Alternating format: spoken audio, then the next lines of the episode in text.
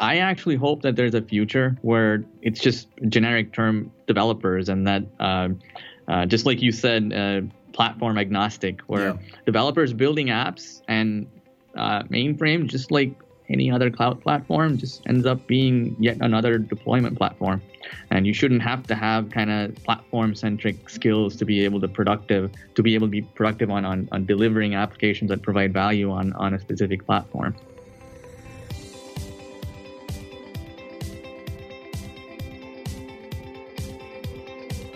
Hi, and welcome to another Conversations with Dez. I'm your host, Dez Blanchfield, and today I have the pleasure of having on the show Sujay Solomon from Broadcom. Hi, Sujay, how are you? Hi, Dez. I'm doing well. Thank you for having me. Great to have you on the show. Thanks so much for joining us. Now, uh, just briefly to introduce your role, and then we'll dive into a bit of background on yourself before we dive into the role. You're a global product manager at Broadcom uh, for a whole range of things around the IBM Z platform, DevOps, uh, CLI enablement and so forth and the whole developer world, which I'd love to dive into in a bit more detail because uh, we are kindred souls in that space. Uh, but uh, could we maybe just get a little bit of background on you personally uh, before we kick into the, your role and I guess the, the whole world of Broadcom and so forth? You know, where are you originally from? What's your academic and career path? Uh, like and any fun anecdotal highlights you can share there to sort of give our listeners a little insight into you personally, maybe. Sure. Uh, so you know, uh, childhood, I'm, I'm, actually from a, a, southern city in India called Chennai. Uh, used to be known as Madras. And uh, I got my first computer 96 or 97. My, my dad uh, got me a computer and we got internet pretty quickly after that. And that was kind of my introduction into the world of computers and computer science. And eventually moved to the U.S. Went to college at, at Penn State, uh, which is still the, the state that I'm in. I'm in Pennsylvania. I'm on the, the western side of it in, in Pittsburgh, uh, snowy Pittsburgh. Uh, used to be on the eastern side, but I've, I've been here uh, ever since I started working at, at CA Technologies and in, uh, currently Broadcom. I've been in Pittsburgh for about eight years now. Uh, but Penn State, my my uh, engineering degree was in actually computer engineering, which is uh, not entirely uh, software. It's uh, it's more oriented towards hardware side of things and some electrical things. So that was actually my my passion in, in school was more so kind of getting into the hardware development and, and firmware things like that. but in that experience in, in school, uh, I was exposed to a little bit of uh, assembly level uh, programming. Uh, uh, we were, we were doing things from some very simple things, just you know adders and and and, and such. And uh, from there, I looked for some from roles where you know I can keep doing some of these system level, low level programming uh, which for whatever reason I, I, liked. I know it's not a very popular thing, uh, so I, I, got an offer to, uh, to kind of uh, build out this this uh, design and build out this control system using a, a, a, very simple microcontroller, a Motorola. Let me think. I think it was like a 60 68, 70 or something like that. It was wow. a, a, a, microcontroller to uh, this innovative thing where they were trying to uh, move some ozone gas from a cylinder into this this uh, washing machine, which uh, instead of using water and detergent, it used ozone gas. Um, and I was responsible for building a, a, microcontroller that, that controlled how much gas was going in and out of the thing. And that I did that. It was a startup, and I spent about a year there, and that was a lot of fun. I mean, working in a startup is a, like an experience like no other, and it was a lot of fun. But at some point, I said, you know, I'd like to have some health insurance. You know, something could go wrong. I'd, I'd, I'd like that. so that's that's when I uh, I started looking for for something beyond a, a startup, and uh, found uh, this this um, actually I, I, posted my, my resume and they re- and, and at the time CA reached out to me through Penn State and, and said you know it looks like you've got some interest in kind of system level programming and such uh, we've got a couple of roles open here if you if you're interested in interviewing and I was like nah, what what is this this mainframe thing and I heard about it in some movies and I think they said uh, uh, we got to hack the mainframe. So that's all I knew about it. That was a great movie, I, by the way. and then I, I went went uh, to Pittsburgh, went to an interview, and then from there, it's it's been a good ride. I did a lot of um, kind of uh, software engineering development, uh, both kind of very low level uh, assembly language, C, uh, you know, system oriented products like some of our products like, like MIM, which was a, a product that kind of let you share uh, DASD between multiple LPARs, uh, SysView performance management product. A lot of these things were very low level things. And then at one point, I said to myself, you know, uh, you've been working on this this kind of system level stuff for quite a while, and you're kind of digging yourself into this this one platform mainframe here. And I was concerned. Just I was enjoying it a lot, but I was a little bit concerned. And I told myself, you might want to expand your horizon. So I went and within at the time CA, I went and found a, a position where we were doing more web development. Right. Uh, and, and moved over there, did some of that, and then eventually moved into kind of product management from there. And uh, I've been leading a couple of teams initially uh, very closely with them, taking kind of business uh, requirements and translating them into uh, some some technical requirements that, that the development teams could work on. And my role at the time was a product owner. And from there, moved into product management and uh, it, it kind of came out of this this uh, innovative organic idea that we had that helped us as developers who were working on the mainframe platform be more productive. Uh, and that actually led my path in the in the product management, where because this this thing turned into a real product right, instead of just being a tool that we were using internally. So I'll be sharing a lot more about that uh, down the line and uh, during the podcast. But that's kind of that's that's me. wow, that is awesome. I hope you write a book about that one day. It's um, that's an amazing journey, and and there's a number of key takeaways. And I mean, I growing uh, growing up in a city with what I think last time I looked about seven million people in Chennai on the on the west coast of India to now what Pens- Pennsylvania state and uh, Pittsburgh on the west coast of the U.S. with probably what three hundred thousand people in the city. That must have been an interesting culture shock.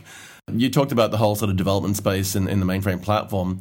Uh, you know, people talk about an inflection point around the mainframe space and so forth. I mean development for the mainframe at the moment is it really an, at an inflection point? I mean, what are some of the biggest challenges that you're having to overcome in that space right now?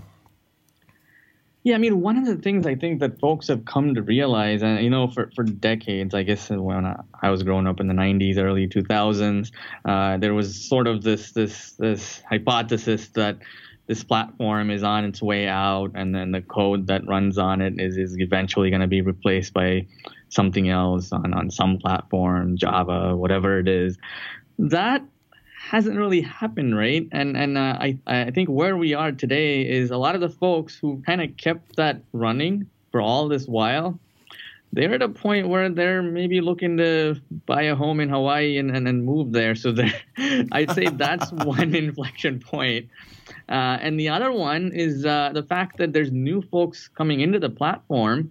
Uh, they grew up with with Linux. They grew up with with Git and and and uh, using tools like Jenkins and such. And and and we've got to bring the platform to them. We don't. We can't bring them to the platform, and then that just would be counterproductive in, in, in my uh, perspective uh, because I went through that myself and I know that's one of the reasons why I actually went after that web development role and I don't want that to continue happening because what happens to all this this this you know decades of business logic that that's built up and and it provides so much value that the the world economy essentially runs on on the code that runs on the mainframe platform and uh, taking that and and rewriting it or moving it elsewhere that's that's just so risky and and and and considering the the value that's involved there i mean why would anybody want to undergo that that sort of transformation yeah. effort uh, with with the risk that's involved there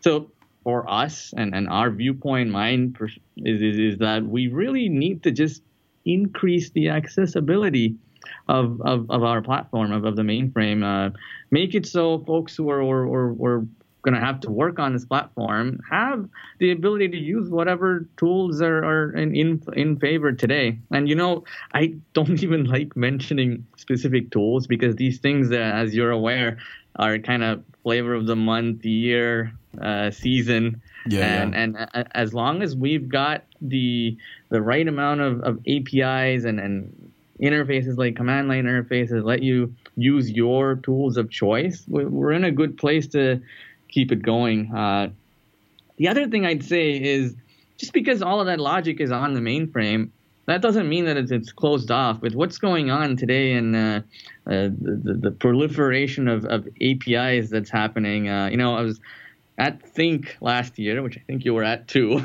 Yes. Uh, there was a, a, really cool session um, where uh, one of the uh, large large banks they they said that they opened up uh, some of their traditional legacy logic, the, the, the, COBOL logic that runs in CICS through uh, z/OS Connect APIs. And they publish these APIs to the outside, uh, out, out of their uh, department, so not just mainframe, to all of their uh, their their development folks outside of the platform, and said, "Hey, here's business logic APIs that are available. If you want to use it, go for it. Uh, and they saw that the the number of apps that ended up using these APIs without ever realizing that they were touching the mainframe just grew like hell. Uh, given that that's happening, I think there's there the, the, the need the API enabled things on the mainframe, and in effect maybe having to tweak some of the underlying logic that's on the mainframe, that demand is just going to grow. It's not going to shrink. What was really interesting is that your point there, where you know we talk about, I mean, people. There's the whole phrase of API economy these days, right? And and you know when mm-hmm. we think about microservices and we think about persistent storage, uh, non-persistent uh, services, we stuff running on a Kubernetes. I mean, Linux is a is a native on the mainframe platform now. You know, uh, Hadoop, Spark. I mean, the these things are just we just assume they're there. And and there's a project we're going to talk about with Zowe in a minute that uh, we've got some questions on that even make that easier. Um, but it's interesting to say that when you said that, people didn't know they were talking to mainframe. You know, I often question developers. You know, do, do, you actually know what you're talking to the other end? Do you know if it's a router, a switch, or a server, or storage, or compute? You're just talking to an API. You're developing, you know, asking for a route, asking for a, a network interface getting some memory. And you know, then I ask them, well, do you actually care? Like, why do you care that it's on a particular chipset if it just does what you want? I mean, what are you seeing? I mean, what are the next generation of mainframe developers telling you that they want and need? You know that that that term that we're using, right? Mainframe developers. I I actually hope that there's a future where it's just generic term developers, and that uh, uh, just like you said, uh, platform agnostic, where yeah. developers building apps and uh, mainframe, just like any other cloud platform, just ends up being yet another deployment platform. And you shouldn't have to have kind of platform centric skills to be able to productive to be able to be productive on, on, on delivering applications that provide value on, on a specific platform. So developers. That's a good point. I'm, I'm going to stop saying mainframe developers. Actually, you're absolutely right. I'm, I'm glad you corrected me on that because. Uh, it is probably one of the most uh, salient points of this whole conversation in my mind. And I'm glad you highlighted that because it is so important to stop thinking about platform, isn't it? We don't think about one cloud or another necessarily. We think about endpoints, and I think, if anything, the big iron is an endpoint, isn't it? Really, I mean, yeah. so maybe I'll rephrase it. What what are what are modern generation developers looking for for platforms? Because I, I think that's the real crux of it, isn't it? What tools are they looking for, and, and how are you sort of addressing that? And, and and and I guess also, what sort of conversations are you having with developers, and what are they asking for?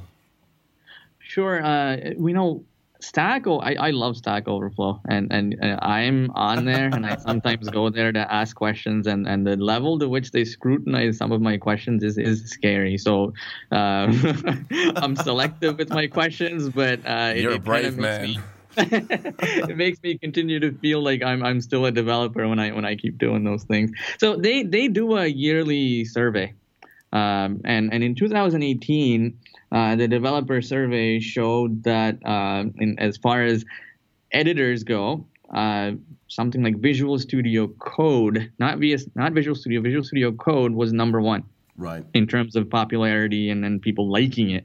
Uh, and in general, text editors seem to be kind of higher up on that list than kind of the, the, the heavy duty IDEs like IntelliJ and, and Eclipse and such. Uh, so there seems to be a, a pattern where developers are favoring some of these lightweight uh, text editors more so than uh, the heavy duty IDEs. I'm sure they still have their place, but just a trend that we're starting to see. And then on the uh, the languages front, you know, I am of the opinion that that for a good developer, a language doesn't matter. It's it's it's all the same. It's it's the concepts are the same. Uh, it's just just different syntax and such and different uh, ways of doing the same thing. Yeah. But people have their their favorites and what they they like, and it's kind of like almost like a religious war. And if you look at it now, some of these scripting languages, right, like like JavaScript, TypeScript, uh, which is just a, a, level of abstraction over JavaScript, and then uh, things like Python, they are on the most loved list. While uh, unfortunately, if you look at the the most dreaded list, COBOL is up there, and uh, and then on the database side, uh, things like like DB2 are, are up there, and and that is reflective of, of the fact that people have to use those technologies today but the accessibility level of some of those things is, is, is low right now. And, and because of that people aren't really enjoying working on it. Right. And then and that's that's what's got to change. So we've got to simplify the interaction with the mainframe. Kind of make it like interacting with any other platform uh, whether that's cloud platform or Linux or, or, or thing, tools and things that people are used to uh, on other platforms. So scripting languages, uh, these editors and, and, and command line interfaces, CI/CD tools. They need to be able to use the uh, the same tools that they would use for building an app that runs on Windows, Android, uh, Linux, cloud platforms, whatever it is. Got to make it the same. So that's that. I'd say that's what they're looking for. It's um the, the, the interesting thing that you said there um, that really stood out for me, and I'm making notes as fast as I can with you because you're you're dropping so many good gems. When you mentioned the concept of a stack, you know, like um, you know, I think most of the time when I look for people around the world and see what they're doing, they, they describe themselves as a full stack developer. Your uh-huh. point with regard to you know the concern and the focus on what stack am I building on, and and, and your point with, with regard to languages I think you're absolutely bang on the money there because you know if you're if you're a new developer and you've only just started to cut your teeth, then then yeah, you'll you'll either work with the the code stack that you've either been taught on at school or university or college or wherever it might be, or you've taught yourself, or you know you've googled a bit of code and made it work, and you know a number of people are writing in PHP because that's what they learnt on, and they got a web page to respond to them.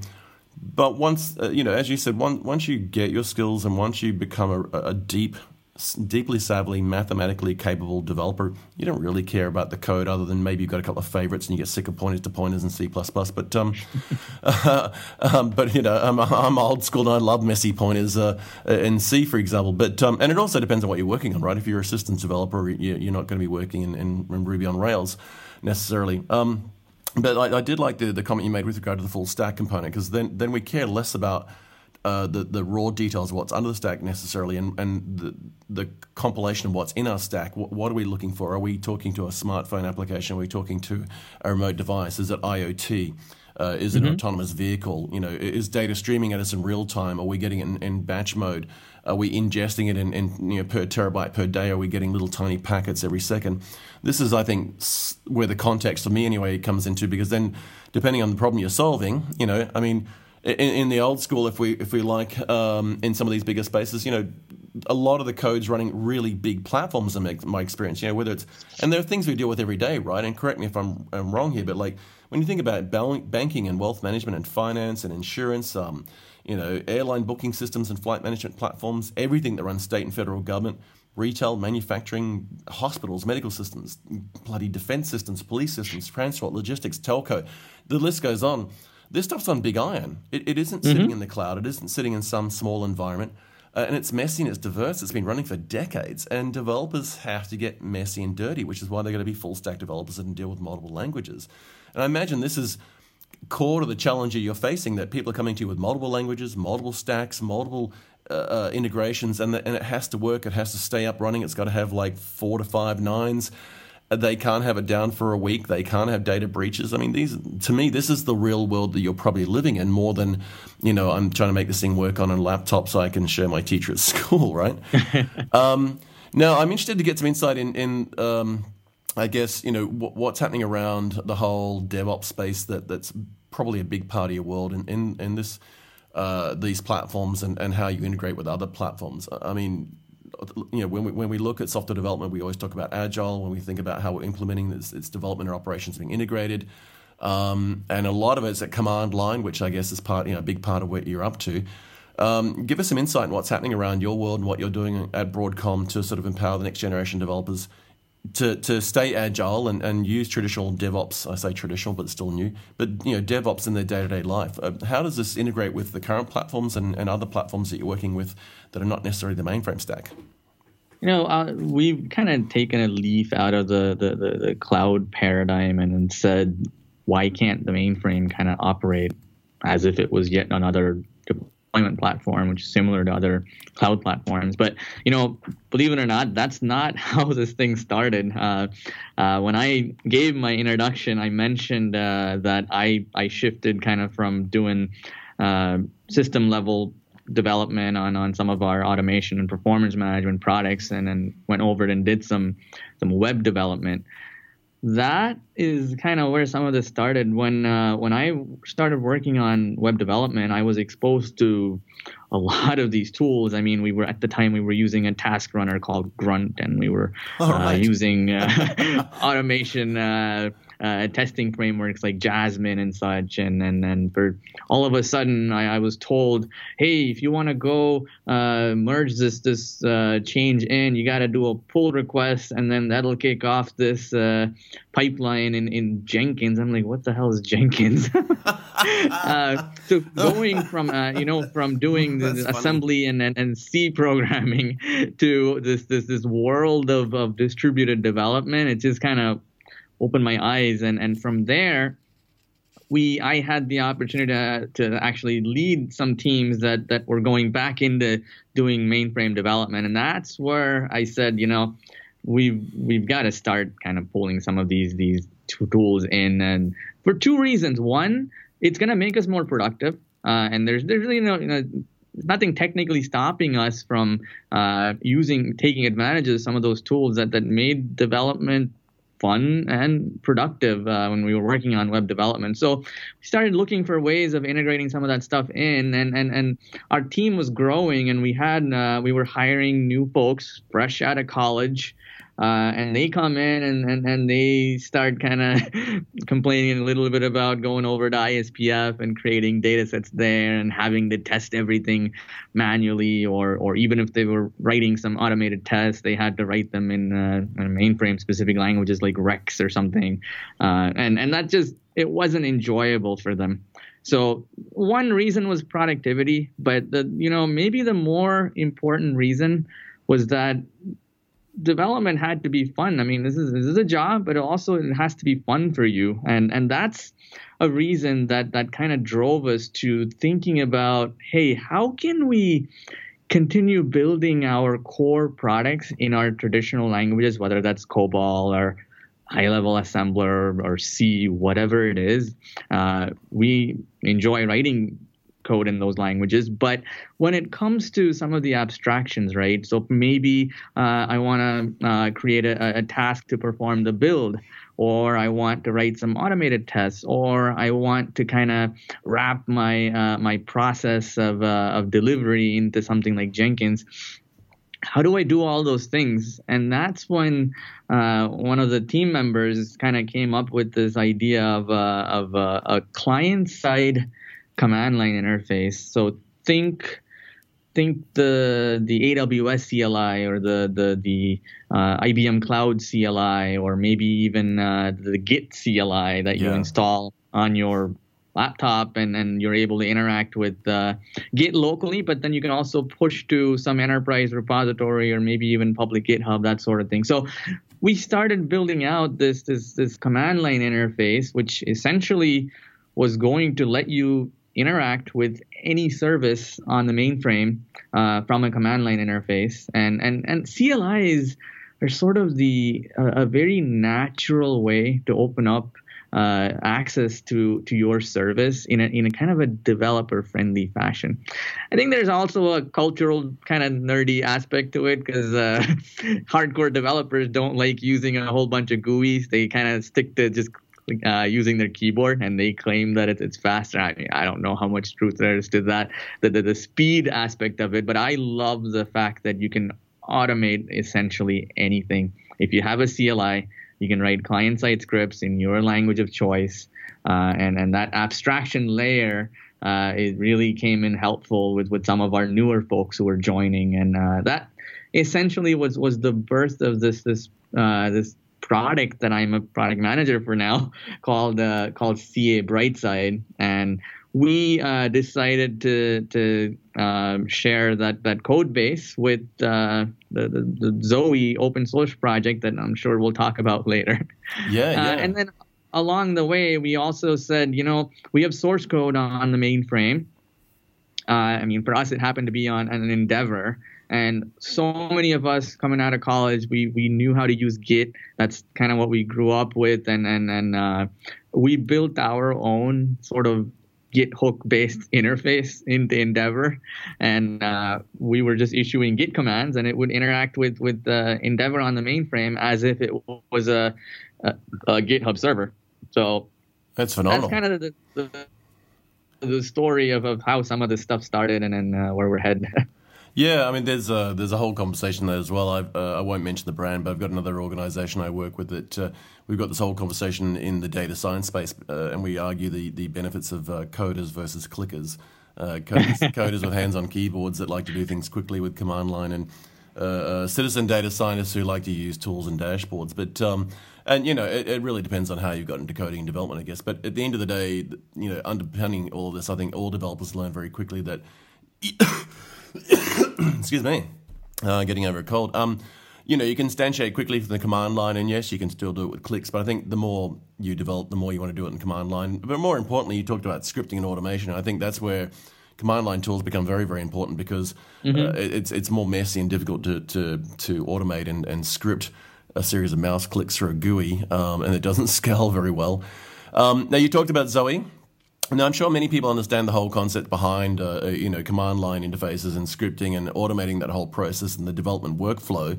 So we might not dive into too much detail on that. But um, I'm really keen to get some detail around a couple of things. Uh, I guess probably a, a, business benefit view of kind of what the broad, the bright um, side CLI, the Zowe world gives us because I think uh, you know developers might understand it, but we've also mm-hmm. a lot of people listening and who come from a business uh, uh, point of view, and that is that they aren't necessarily on the hands-on keyboard and, and, developing, but they they have teams of developers and they see the value of development. Um, I, I, see the whole Brightside uh, CLI uh, powered by Zowe World uh, helping businesses streamline and speed and automate their processes to the point where when something's developed and tested and run, it can just be automated and orchestrated and run out there uh, that's a massive business benefit in my mind as well. Um, what, what, can you t- share with, with regard to, I guess, what the whole you know open mainframe project and Zowe world and your your Brightside CLI brings as far as the business impact goes? You know, where do organizations gain some commercial and business benefit from this as well as the developers? Sure. I mean, uh, when it comes to Zowe, uh, I, I um, the technology is great, uh, but it's it's really it's not just about the tech. I think it's a it's also about the kind of the, the, culture shift that, that's enabled by by Zowe. Uh, you know, uh, uh, in the last uh, year or so, when I've been heavily involved with Zowe, there's been months where I probably interacted more with some of my my Zowe colleagues who who work at IBM or, or, or Rocket more so than than with folks who are at at Broadcom. And I'm actually, I mean, I'm happy to say that I think that sort of thing was really what was lacking on the platform, that sort of, of collaborative effort going on.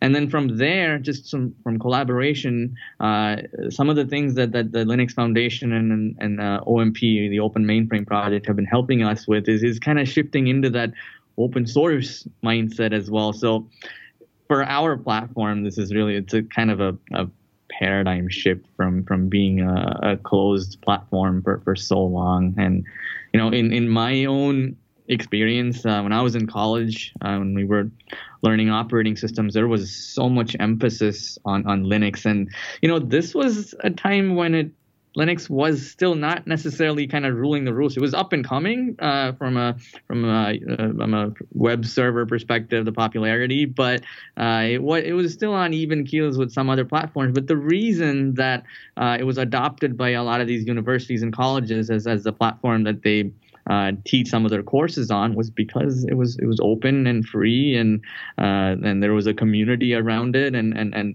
uh, we we learned a lot of the the, the Linux uh, insights and guts of it. And and I think that Zowe is gonna be able to kind of open that same world up for, for the uh, z/OS and, and, and, mainframe platform, and that should resonate with with the uh, the business folks, right? They should have they should now have the confidence that this platform is gonna thrive it's going to have new people coming in, and you know we even have a, a an open Slack channel for Zowe. Uh, and one of the uh, channels there is, is an academic channel. So we've started getting some folks from, from colleges who've heard about the project coming in and saying, hey, I want to just give this a try. Maybe I want to add uh, a little bit of functionality here and there. I just want to play around. That I to me, I think that's what was missing with this platform, and and and getting that started fostering it and helping it grow, I think is a, is a huge uh, business aspect of it. Uh, the technology, absolutely. I mean, our our goal uh, is to is to make it so uh, the when it comes to accessibility, uh, there's there's the platform has to be on par with any other cloud platform uh, when it comes to automation or uh, being able to visualize things on a GUI or uh, consolidating all these microservices originating from the platform. That's that's that's our, our goal. I like it. I'd like to get into a bit of the detail of of, of, who the players are in the Zowe consortium as well. But for listeners um, who may not be familiar with what Zowe actually is, I guess it it's it's essentially it's an open source project. I think from memory, it sits inside the Open Mainframe project inside the Linux Foundation. Uh, it was it was created by IBM Broadcom and Rocket Software from memory, and, and now lives in the Linux Foundation. But I think from memory, like there's four components, right? There's like the, the app framework. There's like an, an Explorer server. There's uh, an API layer uh, as far as API mediation goes, and then there's the the command line interface component, which is probably where most of us deal with it.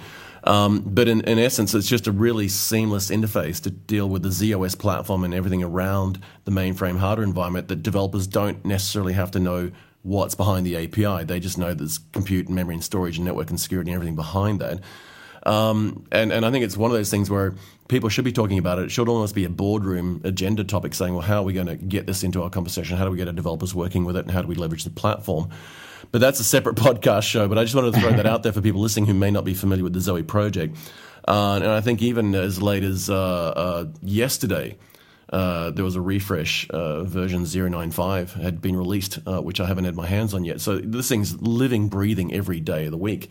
Um, Tell me a little bit about what some of the consortium players uh, bring to the table. I mean, you've got IBM, Broadcom, Rocket Software, and so forth, and then and then the family within the Open Mainframe Project and Linux Foundation. Um, give us some insight to, as to kind of what you see in there and who's doing what within the platform, and, and I guess you know how they all you know how does everyone play together in the sandpit because that's an interesting challenge with so many big brands and and and and moving parts. Well, so IBM, uh, I mean, they they uh, to the benefit of, of the platform, they already had a decent number of uh, REST APIs that that kind of open up access to certain things on the platform. So uh, there's a, a, a, z/OS management facility or called z/OSMF. It's actually a, a base part of the operating system, and that came with a lot of, of REST APIs, uh, and, and there were growing number of APIs with some of the core subsystems like CICS and, and DB2 and such. And I think IBM was, was quite intent on making their existing uh, z/OS REST APIs more consumable. Uh, and that that was really great. And they wanted to consolidate them. They uh, they actually put some wrappers around these APIs and started uh, modernizing them and, and putting Swagger Doc on them so they become more consumable. So IBM kind of brought that API centric view to to Zowe, uh, and, and, along with it some of these wrapped APIs as well. And uh, Rocket kind of brought the visual aspect of it. Uh, they were kind of brought this this this framework. Uh, uh, kind of a desktop oriented framework where you know uh, Linux was was command line oriented forever, and I know I, I, I love command line, but uh, I when I, when they when when Ubuntu happened and I could actually visualize the operating system, that was cool. I could go in there, kind of move my mouse around, click on things, and um, open up panels, and yeah, there's there's uh, a, a, lot more freedom of expression when it comes to applications that can be built out and the information that you can actually share with your user. It just it's a different paradigm, right? And and Rocket was intent on building out a platform and a framework where essentially uh, a lot of the uh, systems oriented apps, uh, you know, think about uh, you, you might go onto a, a, a 3270 panel and, and, and uh, log into some product and you might go look at all the address spaces that are running or all the jobs that have been submitted and in a certain queue. they wanted to kind of offer a, a browser based desktop oriented uh, GUI where you can start going and uh, interacting with some of these these common things that you would with with the with the mainframe platform on there. Uh, and then uh, at the time, CA Technologies, now Broadcom, uh, we kind of brought the automation and, and infrastructure management aspect of it, uh, and then kind of our strong suit. So, what I shared before, the kind of the the, the genesis of, of Brightside. So we took that and said, hey, you know, client side automation is, is is a driver for a lot of these popular cloud platforms. Is the fact that you can have remote orchestration uh, without having to even have an, uh, any sort of like agent or something running on the platform that your apps are running in. That's a pretty strong uh, value prop. So we we took that and contributed that into uh, into Zowe, and uh, we've got uh, plugin development going on for the CLI for various components now. Uh, we have one for CICS, one for DB2. Uh, we're working alongside the IMS folks to get an IMS plugin built out. So a lot of new new things going on there. And then the other part of it that we brought in was with IBM being so intent on kind of uh, making the APIs that they've built out on the platform more consumable, uh, well organized. Uh, we came out with uh, with sort of a an on platform API mediation layer. Uh, that allows you to kind of have a gateway, which is uh, actually based on the Netflix Eureka framework. We ported that to z/OS, and uh, it allows you to kind of have a single point of entry into uh, all of your your microservices that might be originating from the mainframe platform. Uh, it along with that comes high availability, scalability, and then uh, a catalog as well that helps you visualize uh, all of the APIs that are origin- originating from there. Whether they're kind of service oriented APIs, you know, uh, some of your performance tools or automation tools, their APIs or the z/OSMF APIs, or maybe you've got business logic APIs coming out of something like z/OS Connect or such, and any of those could be exposed on there. I like it. I mean, I, I do remember it was a, a, a bit of a, an aha moment, a eureka moment for me when the whole OS management and facility programming uh, guide came out for for z/OS's uh, OSMF APIs. Uh, and presented it in a REST format, and it was like, oh wow, we don't have to write messy code to request things to happen now. I can just do a, a, you know essentially a traditional you know HTTP REST request, and I can get a, a HTTP status back. And if it's 200, it's good. I've got something back. If I get uh, LTPA token back, I'm okay uh, somewhere there'll be a token uh, in the form of a cookie. I can, you know, I can start treating this as a web platform. This is yeah. brilliant, right? and I remember looking at this thinking, wow, we like, gosh, this is kind of, this is not just a game changer. This is a religion changer because now a whole world of developers who have been talking to REST, you know, public REST APIs on all kinds of platforms can look at this thing and go, oh yeah, I know how to do this now. I don't need to go and dive into the guts of an IBM Red Book to figure out how to deal with this beast. Um, so I, I, do remember that distinctly happening, and, and, watching from from the sidelines of what happened with, with all your amazing work uh, inside Broadcom and certainly Rocket and IBM with the Zowe project, just built on that. It just continued to grow the momentum, and I think we're on the cusp of yet another big wave of transition now where developers are turning around and going, well, I don't really care about the hardware necessarily, although you know I, I'm passionate about it. But what can this platform give me? What can this endpoint deliver to me? Um, or more importantly, the endpoint exists and now I can talk to it in a common format. I think is a pretty exciting time for us. And you know, I take my hat off to what you're doing. I, I, I you know, I, am so tempted to put my CV forward because I think I like your job, but um, I suspect you're doing a far better job of it than I would ever do. So, you know, I mean, congratulations to you and your team and the team at IBM and, and, and Rocket Software, not just Broadcom, and what you're doing because I think you, you're opening up so many doors uh, on, on, on what yeah. developers can do now that we almost need to step back and catch our breath in my mind and go, well, what's possible now with, with all of these things at our fingertips because sometimes I find from a development point of view, I'm, I'm, moving so quickly, I've got so much pace that sometimes it's good to stop and catch my breath and look at what's possible with other things. Now, um, before we wrap up, I, I love to ask my guests to uh, grab a virtual crystal ball and take a deep gaze into it and give me a sense of what you see coming up over the horizon in the next three to five years. But specifically in the context of your world, and, and I guess, you know, what, what do you see as the future of application development on this platform and the mainframe and, and all the things that you bring to this?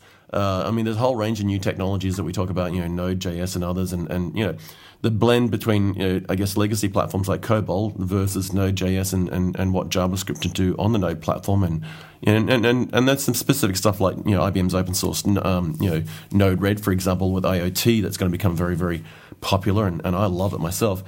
Uh, if you were to gaze into a virtual crystal ball for a few seconds, uh, where, where do you see us in three to five years with everything you're currently working on and where it's taking us? You know, the the applications that are driving the world economy today, so many of them, as you mentioned before, uh, so much COBOL, so much in, in CICS and all these transaction processing logic that's on the mainframe. That a lot of that is likely to remain in those languages, COBOL, PL1, assembler, for, for a decent amount of time.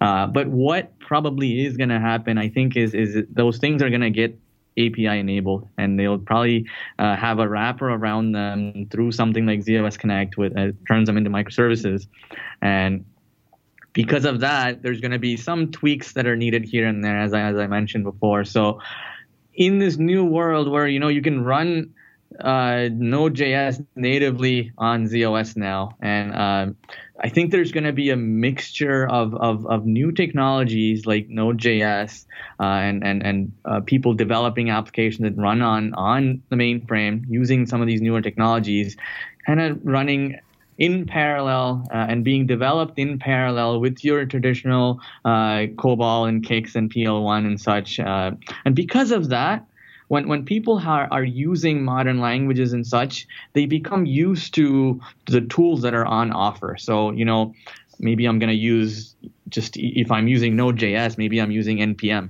And because yep. I'm using npm, I like to use npm scripts as a task runner rather than uh, going to a data members with, with JCL in it and submitting them one by one to do something, I might abstract some of those things into an NPM script and just run it as a task. Yeah, that like might that. be a common thing with with, with, with, with Gulp or Grunt or whatever it is. Uh, and then I think more more of the automated testing, you know, it's it's in its infancy in uh, on the mainframe side. Uh, I've seen some focus here and there on unit tests, but unit tests is just, you're just barely scratching the surface. There's there's there's integration tests, there's system tests, there's performance and load tests, and uh, there's there's a wide range of, of, of, of, tests that could be automated in the mainframe world. And when I talk to some of the, the, the folks who are actually running these these environments in, in, in large banks and such, they they they admit to it. They say that like uh, there's some talks of automation, but you know a lot of it comes down to we made the code changes, and here's the QA team who's going to jump in and they're going to start manually testing a, a lot of these things and pulling together all these different scripts that they have and maybe running them and parsing the output manually. That that's got to change. I think with with the with the plethora of, of of open automated testing frameworks out there like Mocha.js or, or JavaScript based one, uh, Jest and uh, or, I mean Robot I think is a Python based one. I mean these are all asynchronous testing frameworks. You might write the test in Python or in, in TypeScript or JavaScript or something, but you're able to test any product that's running anywhere with, with the help of something like the CLI. Uh, you can start using some of these these modern automated testing frameworks, writing mainframe tests.